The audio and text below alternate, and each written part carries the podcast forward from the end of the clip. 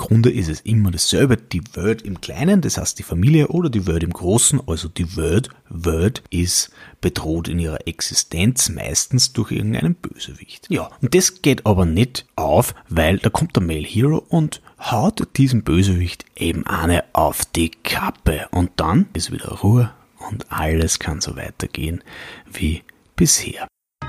Hallo und herzlich willkommen bei Dr. Horror, dem ersten Podcast für Horrorforschung. Heute mit dem Thema Knock at the Cabin.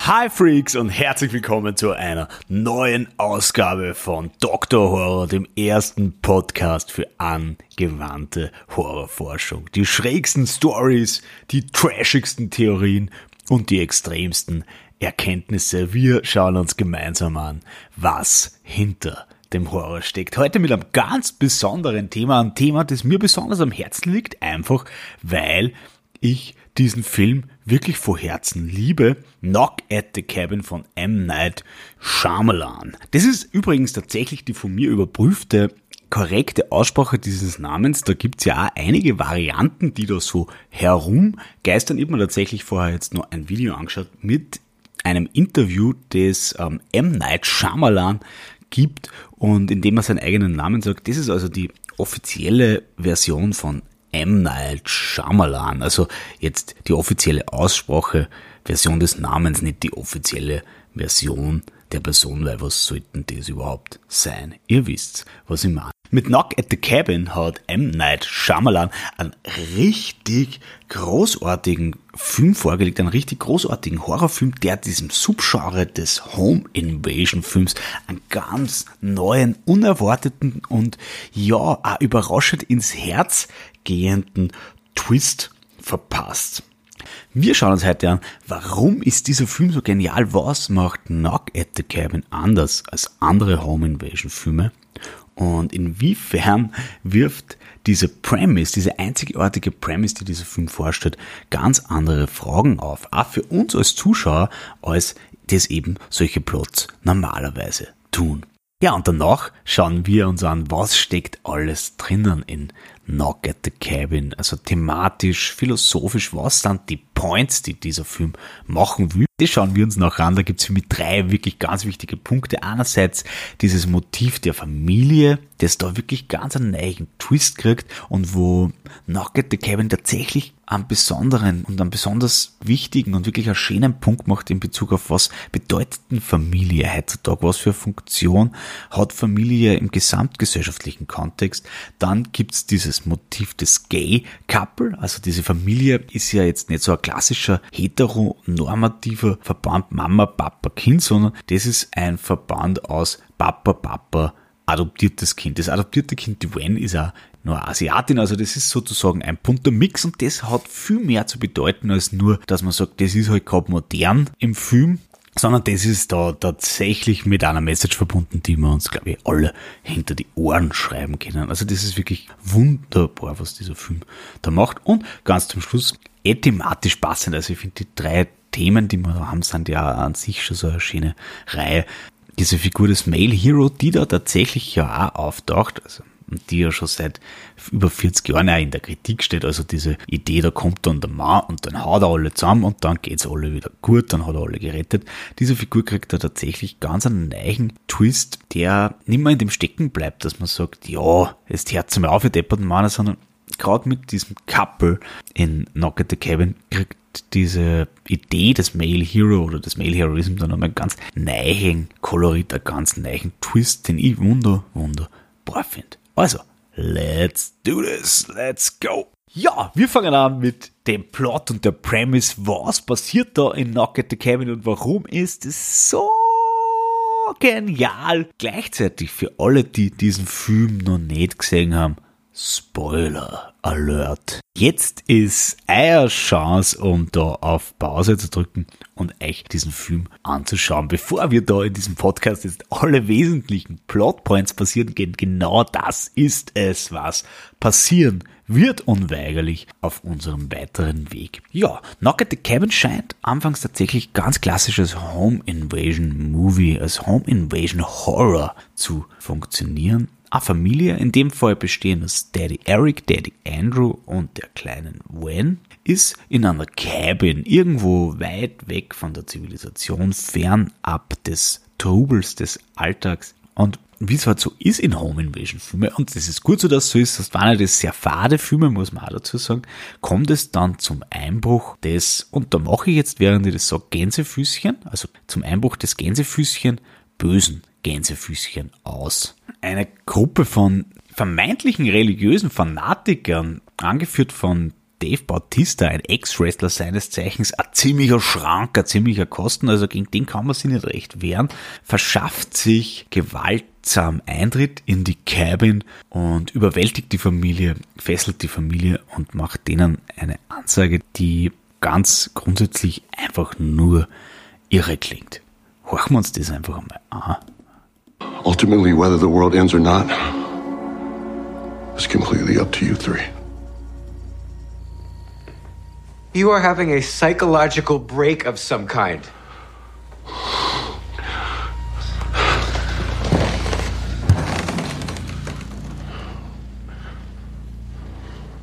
Your family must choose to willingly sacrifice one of the three of you in order to prevent the apocalypse. After you make what I know is an impossible decision, you must then kill the one you choose. If you fail to choose, or if you fail to follow through with the sacrifice, the world will end. You three will live. But the rest of humanity, seven billion plus, perish. They're lunatics. And you will only live long enough to witness the horror of the end of everything. Alright, okay, also das ist wirklich eine heftige Ansage. Die drei sind einen von ihnen opfern, sonst geht die Welt unter. Und das haben wir tatsächlich in einer klassischen Home Invasion Situation, also religiöse Spinner übernehmen das Kommando und wollen dieser Familie an Leib und Leben. So weit, so gut beginnt der Film aber bald auf eine komische, sehr komische Art und Weise zu twisten. Tatsächlich verweigern Eric, Andrew und Wendon diese Entscheidung und daraufhin sind einfach die Regeln, die da von irgendeiner höheren Gewalt superimposed sind über diese Gruppe der Entführer, müssen die einen von ihnen opfern. Der erste, der da dran glauben muss, ist Redmond, der übrigens gespielt wird von dem Typ, dessen Namen ich nicht weiß, aber der hat auf jeden Fall den, den Ron gespielt in Harry Potter. Horchen wir uns das einmal an. A part of humanity has been judged.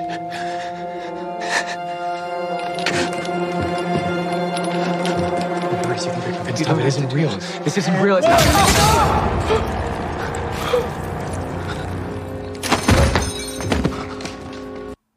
Ja, und da geht's einmal los mit den Merkwürdigkeiten. Nachdem Eric, Andrew und Wen die Entscheidung verweigern, was auch sehr nachvollziehbar ist, sie sagen, wir werden keinen von uns jetzt opfern und das ist ein Blödsinn mit euch Apokalypse, opfern die tatsächlich einen von ihnen.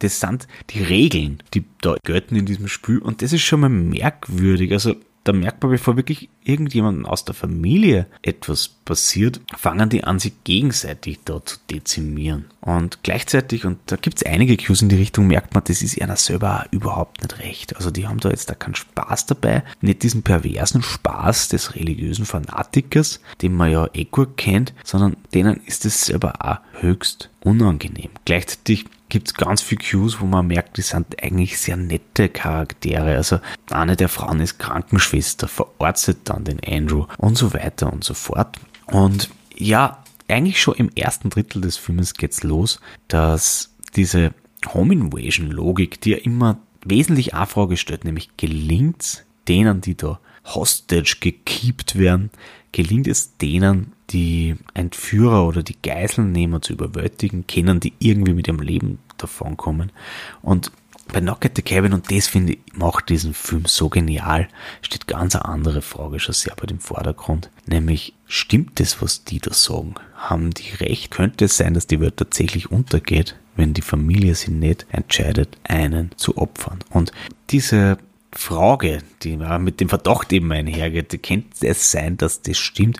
Dieser Verdacht wird immer weiter genährt, also da gibt es ganz viele Indizien, die da in diese Richtung weisen.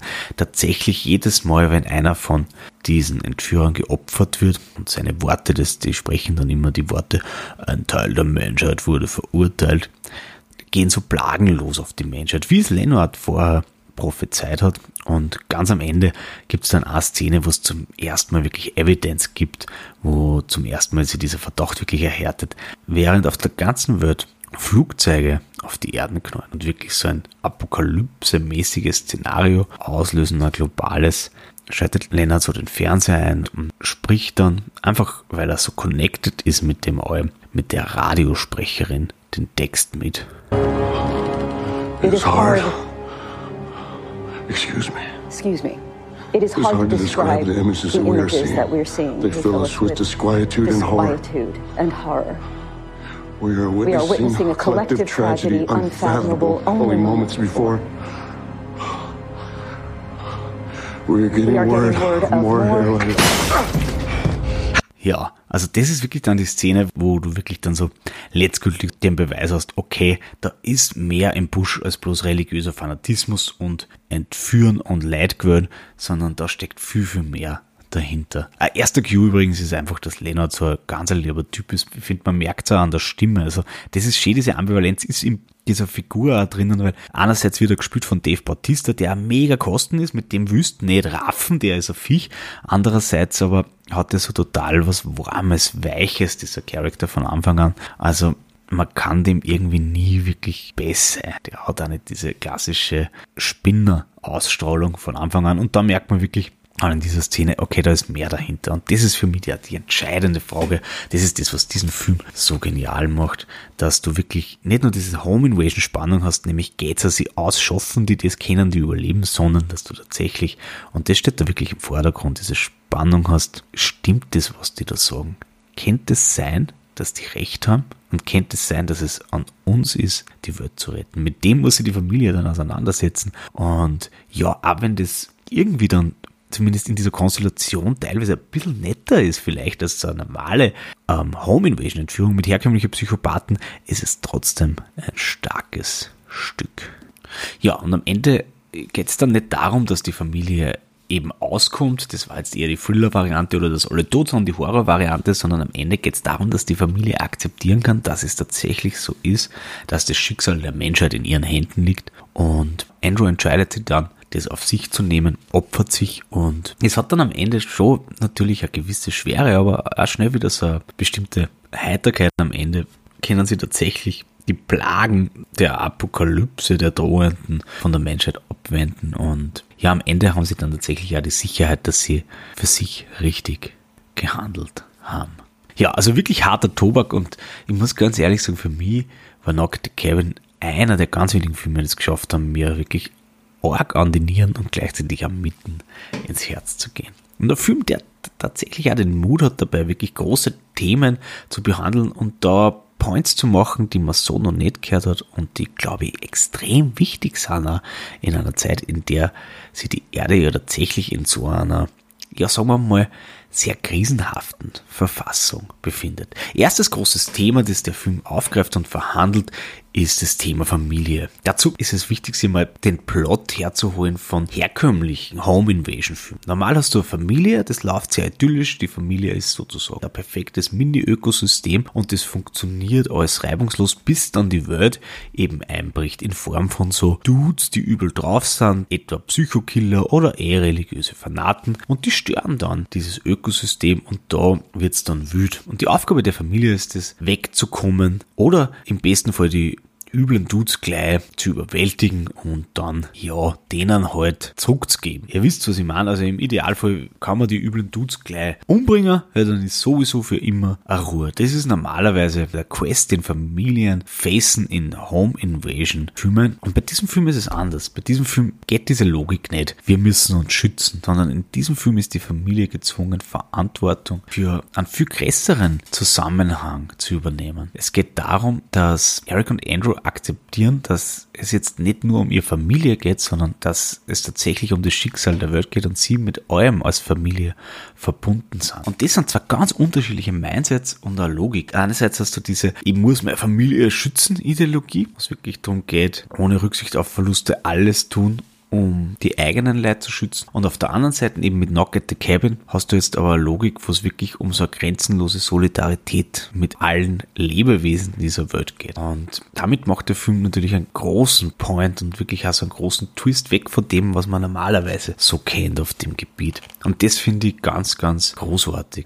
Also Knock at the Cabin macht da wirklich einen großen Punkt für die Familie. Es ist tatsächlich kein familienfeindlicher Film, weil diese Logik aussetzt, sondern sagt dir tatsächlich eine Familie, die schafft diese Logik. Wir kümmern uns nur um uns zu transzendieren, aber diese Kraft kommt aus dieser Familie. Diese Kraft ist der Familie inhärent, über die Familie hinauszugehen. Und das ist das Schöne an diesem Film. Weil im Horror, das kennt man ja, das ist generell einfach ein familienfeindliches Genre. Da ist die Familie klassischerweise die Keimzelle des Bösen. Ich denke gerade an den Herrn Cooper zum Beispiel, das Night of the Living Dead von George Romero. Der sagt auch die ganze Zeit, ich glaube, er sagt sogar wirklich in diesem Wortlaut, ich muss meine Familie schützen. Und dabei wirft der andere dann wirklich ohne dabei eine Wimper zu zucken, wirft der andere den bis zum Fraß vor, wenn es um seine Familie geht. Und man weiß dann gar nicht, was vorher da war, die Henne oder das Ei, also dieses feige, skrupellose Arschlochverhalten oder dieses ich muss meine Familie schützen Ding, aber die hängen da auf jeden Fall initial mit zusammen.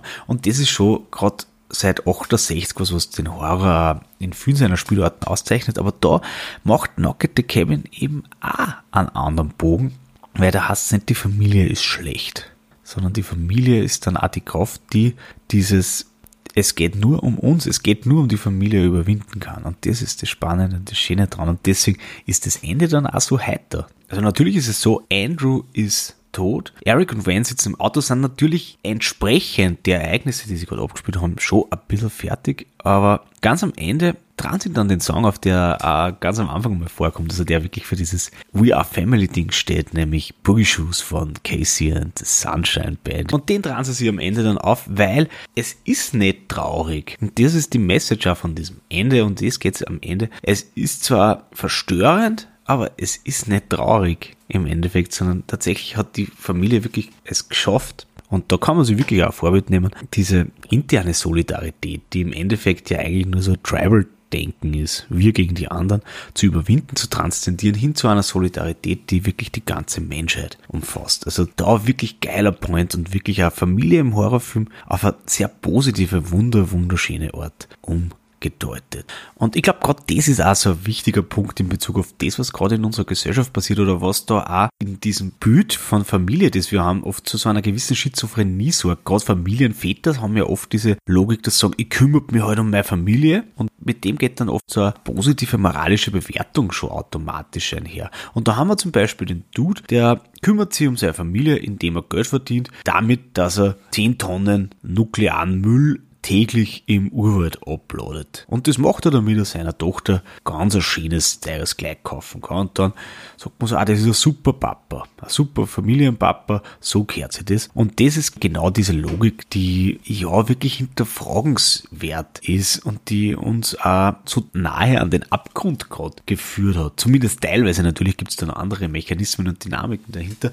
Also meiner Meinung nach ein super Point, den dieser Film da macht und auch was, was man sich wirklich auch mitnehmen kann einfach die Frage, mit wem bin ich denn solidarisch und mit wem bin ich vielleicht dabei dann aber auch nicht solidarisch. Das ist, glaube ich, eine gute Frage, die man sich in Bezug auf Familie einfach gut stellen kann und die dieser Film wirklich auf grandiose Art und Weise aufwirft und bei der dieser Film aber auch sagt, dass es einen dritten Weg gibt. Das muss dann nicht darin enden, dass man sagt, ja, Familie ist sowieso der größte Scheiß, sondern der Film ist eine richtige Feier der Familie und gibt trotzdem da einfach, ja, einen anderen Twist, sagt trotzdem, dass es einen anderen Weg gibt als nur diese doch im Kern ein bisschen asoziale Ideologie von wegen, ja, mir geht's nur um die Familie.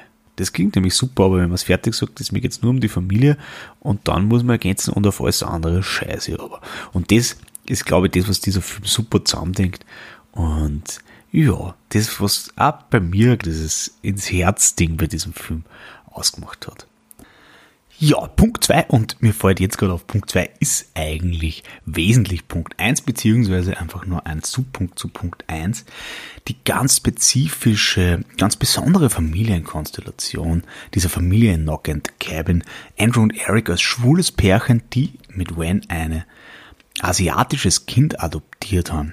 Was spielt das für eine Rolle bei dieser Fähigkeit der Familie, diese wir schützen nur unsere Familie-Logik zu transzendieren. Das ist, finde ich, ganz ein spannender Punkt. Und der Film gibt uns da zwei ganz eindeutige Cues. Das beginnt mit der Szene, wo wir sehen, wie Andrew und Eric, Erics Familie, ja, mit sich, mit ihrer Liebe, sagen wir jetzt einmal vorsichtig, konfrontieren und ja, wo wir erleben, dass die Familie von Eric sehr, ja, negativ reagiert und Eric mehr oder weniger verstoßt. Also für Eric ist es tatsächlich sehr schwierig, damit umzugehen. Und Andrew bemerkt es natürlich und da gibt es nachher so einen wunderbaren Moment zwischen die zwei, wirklich so einen ganz liebevollen Moment. Und Andrew, während die Eltern so bocken und sie vertschüssen, sie nicht nur wirklich vertschüssen aus dem Heim der beiden, sondern sie wahrscheinlich aus seinem Leben vertschüssen, sagt Andrew so, hey, wir, beide. Sie tauschen so einen Blick aus und der heißt wir beide. Wir sind Familie. Und das ist wunderbar, weil wir dann merken, es gibt Bonds, die sind stärker als Herkunftsfamilie und Bonds, die sind stärker als Gene. Und ja, und da sieht man schon, um eben wirklich in diese bedienungslose Liebe einzutreten, muss Eric seine Herkunftsfamilie, die diese, du bist jetzt bei uns dabei und du machst jetzt gefälligst, was wir sagen, Logik hinter sich lassen. Und das ist gar nicht so leicht zu diesem Zeitpunkt. Das ist für ihn sogar ziemlich hart. Aber ja, Andrew, der im Film sich ja dann opfert am Ende, steht in diesem Film von Anfang an für diese bedingungslose Liebe und kann ihn da dann gut mit reinbringen. Und macht es möglich für ihn, dass er diesen Schritt geht. Und die zweite Szene, über die ich sprechen will, bringt es nochmal wirklich auch schön auf den Punkt, diese Logik. Es ist die Szene, wo die beiden Wen adoptieren. Und passt einmal auf, das ist ganz interessant, die ist wirklich so christenfilmmäßig eingelichtelt. Also da kommt wirklich das Licht Gottes durchs Fenster, wie die zwei die kleine Wen zum ersten Mal in den Arm nehmen. Und man merkt wirklich, auch da, diese bedienungslose Liebe ist da das ist für die beiden das Wichtigste, Schönste auf der Welt und die sind bereit, alles für Wen zu geben, alles für Wen zu machen und das hat aber nichts damit zu tun, dass sie ihre biologische Tochter ist. Auch da wieder, um in diese bedienungslose Liebe einzutreten, lassen sie diese Familienlogik hinter sich, indem sie eben auch diese DNA, unser Blut, unsere Gene-Logik hinter sich lassen. Und natürlich ist es äh, grenzüberschreitend im Sinne von zwei weiße Dudes adoptieren eine Asiatin, aber das nur am Rande. Wir sehen also, die beiden überschreiten ständig Grenzen, um ihre Liebe grenzenlos zu machen, um ihre Liebe zu erweitern. Und das ist genau das, was dann am Ende auch passiert, als Andrew sie opfert. Eben, dass die Liebe nicht auf die Menschen im familiären Umkreis beschränkt bleibt, sondern dass er wirklich von Herzen schafft, sie auszuweiten auf die ganze Weltgemeinschaft. Also wir sehen, es macht durchaus Sinn, dass es gerade diese beiden sind, die in diese Situation kommen, einfach weil sie durch ihre ganz besondere Position am Gesellschaftsgefüge immer wieder Grenzen überschreiten müssen, um ihre Liebe zu leben. Und genau das ist, was, was sie am Ende eben auch tun müssen, um die Welt zu retten. Und damit sind wir jetzt auch schon beim dritten Punkt, nämlich der Figur des Male Hero, die in Knocket Cabin tatsächlich radikal umgedeutet wird. Male Hero, den kennen wir alle super cool aus dem Actionfilm, gerade aus den Actionfilmen der 80er, 90er, 2000er. Ich glaube auch ein bisschen später zumindest. Der Liam Neeson, glaube ich, macht ständig solche Filme. Und im Grunde ist es immer dasselbe. Die Welt im Kleinen, das heißt die Familie, oder die Welt im Großen, also die Welt, Welt ist bedroht in ihrer Existenz, meistens durch irgendeinen Bösewicht. Ja, und das geht aber nicht auf, weil da kommt der Male Hero und haut diesem Bösewicht eben eine auf die Kappe. Und dann ist wieder Ruhe und alles kann so weitergehen wie bisher. Das ist, glaube ich, auch ein wichtiger Teil dieser klassischen Male Hero Erzählung. Alles kann so weitergehen wie bisher.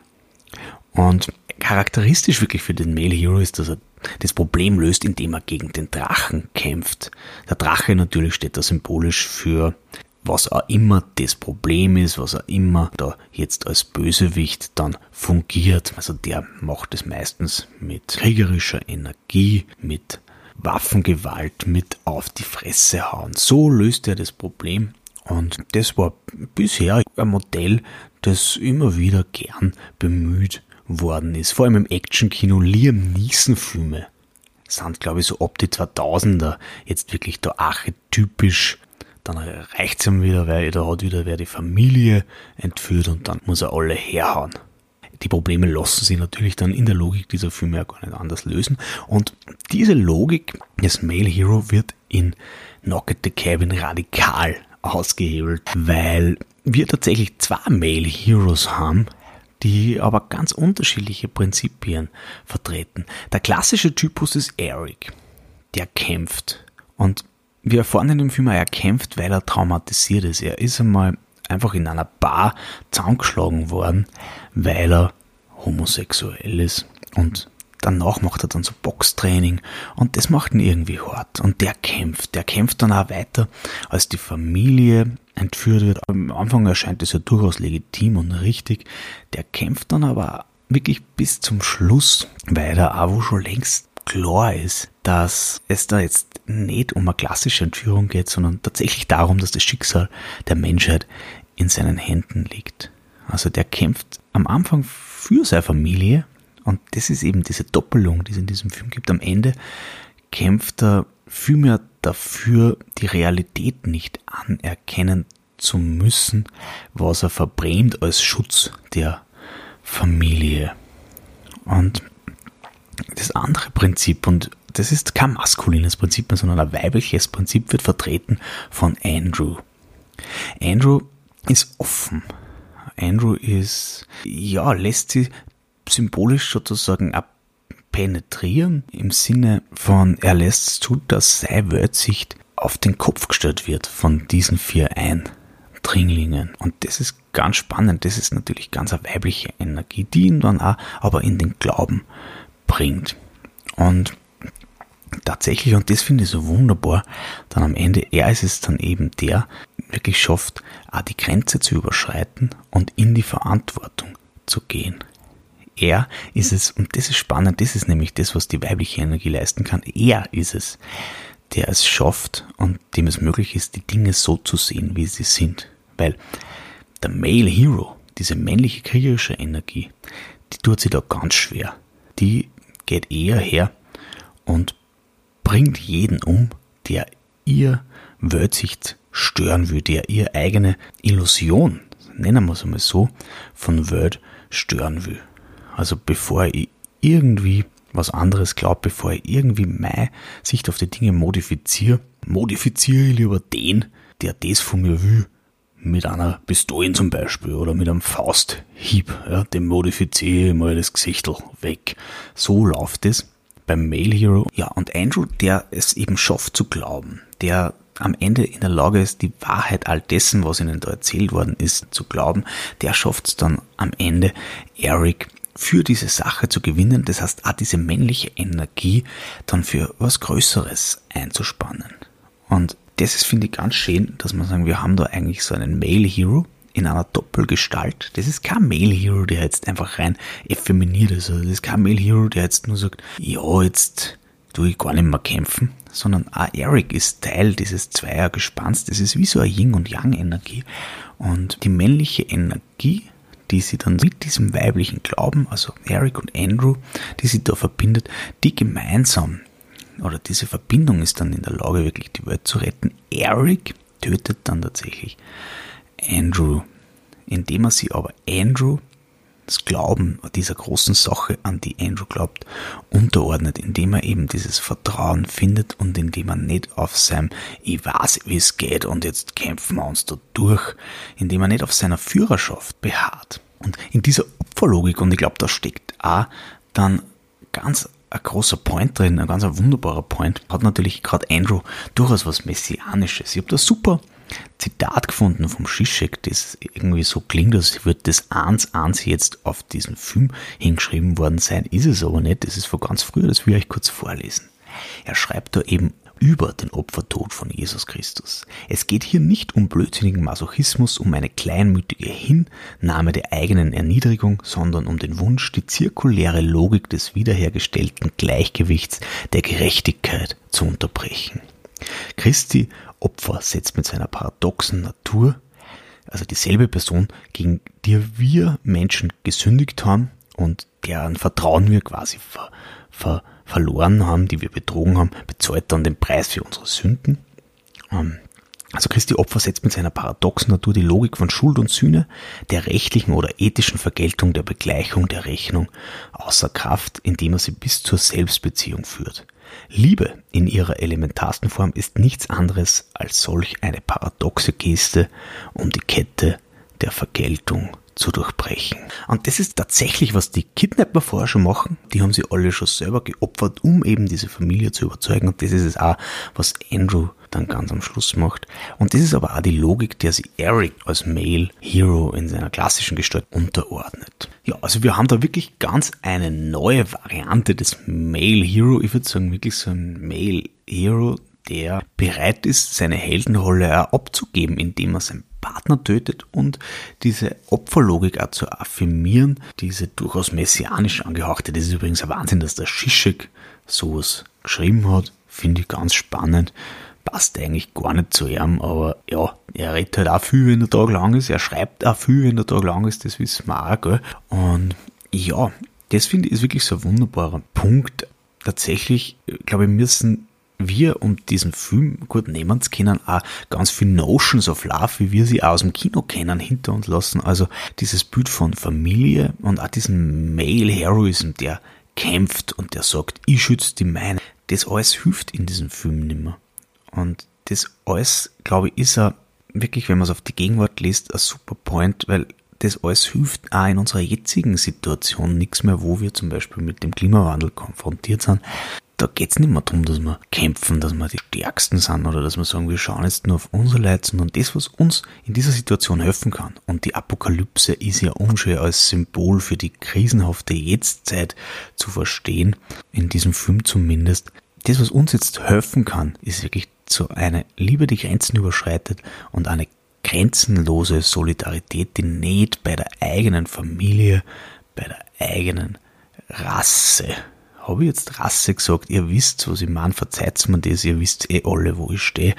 Und nicht bei die eigenen Leid stehen bleibt. Und das finde ich ist das Wunderbare an diesem Film. Also ich liebe es und finde es ganz toll, wie Knock at the Cabin da gelungen ist, wirklich so einen extrem spannenden, arschgeilen Home Invasion Film zu machen, der was Werte, was die Philosophie einfach des Genres oder dieses Subgenres betrifft, wirklich ganz neue Punkte macht, die unheimlich ins Herz gingen und wirklich auch was liefern, was man sie dann auch aus dem Kinosaal mit aussehen, mit heimnehmen kann, ins eigene Leben. So viel es geht, so gut es geht. Ja, damit sind wir jetzt tatsächlich auch schon wieder am Ende angekommen. Ich mache nur einmal einen kurzen Wrap-up. Also ganz großartiger at the Cabin, der grundsätzlich ganz, ganz großartig ist. ist erstens einmal, dass er ganz eine andere Frage stellt als die meisten Home Invasion Dinger. Nämlich nicht die Frage nach, können sie das jetzt schaffen, dass da rauskommen, sondern die Frage, kann das sein, dass die anderen die so wirken, als waren sie die Besen, die rein strukturell einfach auch ganz klar als die Bösen geframed sind, nämlich die, die halt da einbrechen. Kann das sein, dass die recht haben? Kann das sein, dass die einen Point haben? Kann das sein, dass dieser Point wichtig ist? Viel wichtiger, als wir uns jemals vorstellen hätten können?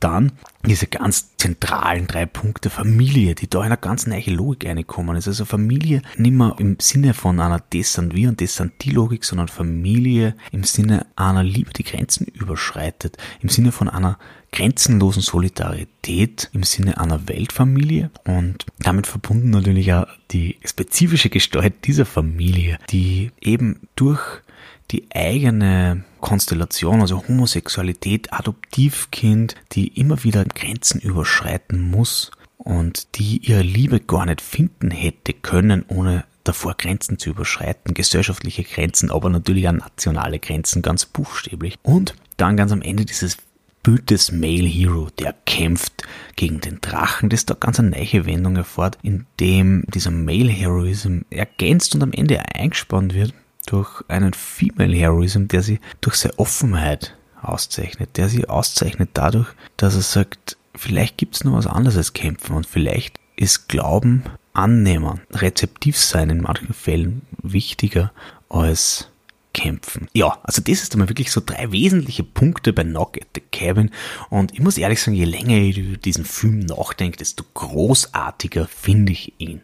Ja, hey, wenn euch das gefallen hat, wenn ihr damit was anfangen könnt oder wenn ihr das Gefühl habt, Stefan, da hast du da aber ein Blödsinn geredet oder wenn ihr einfach Ideen habt für weitere Themen, weitere Podcasts, wenn ihr Ideen habt für einen weiteren Podcast zu genau diesem Film mit ganz anderen Interpretationsansätzen, lasst's mir das wissen. Ich bin mega gespannt auf, was ihr als Kontaktdaten findet ihr unten in den Show Notes, wie immer. Ja, hey, alles dann. Ähm, ich hoffe, ihr habt meinem Rat Folge geleistet und habt den Film jetzt schon gesehen. Wenn nicht, dann tut's mal leid, dass ich euch alles gespoilert habe, aber ich habe euch ja eh gewarnt. Gleichzeitig, wenn ihr es wirklich noch nicht gemacht habt, tat es unbedingt jetzt. Knock at the großartig. Ja, hey, und bevor ihr euch das gönnt, lasst mir gern nur ein Abo da, haut's mir einen Comment ein und helft mir, die Horrorforschung mit so vielen Menschen wie möglich zu teilen. Ja, und das war's für heute von meiner Seite und damit sage ich nur mehr eines, nämlich Good Night, Good Fright, meine Lieben. Bis zum nächsten Mal. Euer Dr. Horror.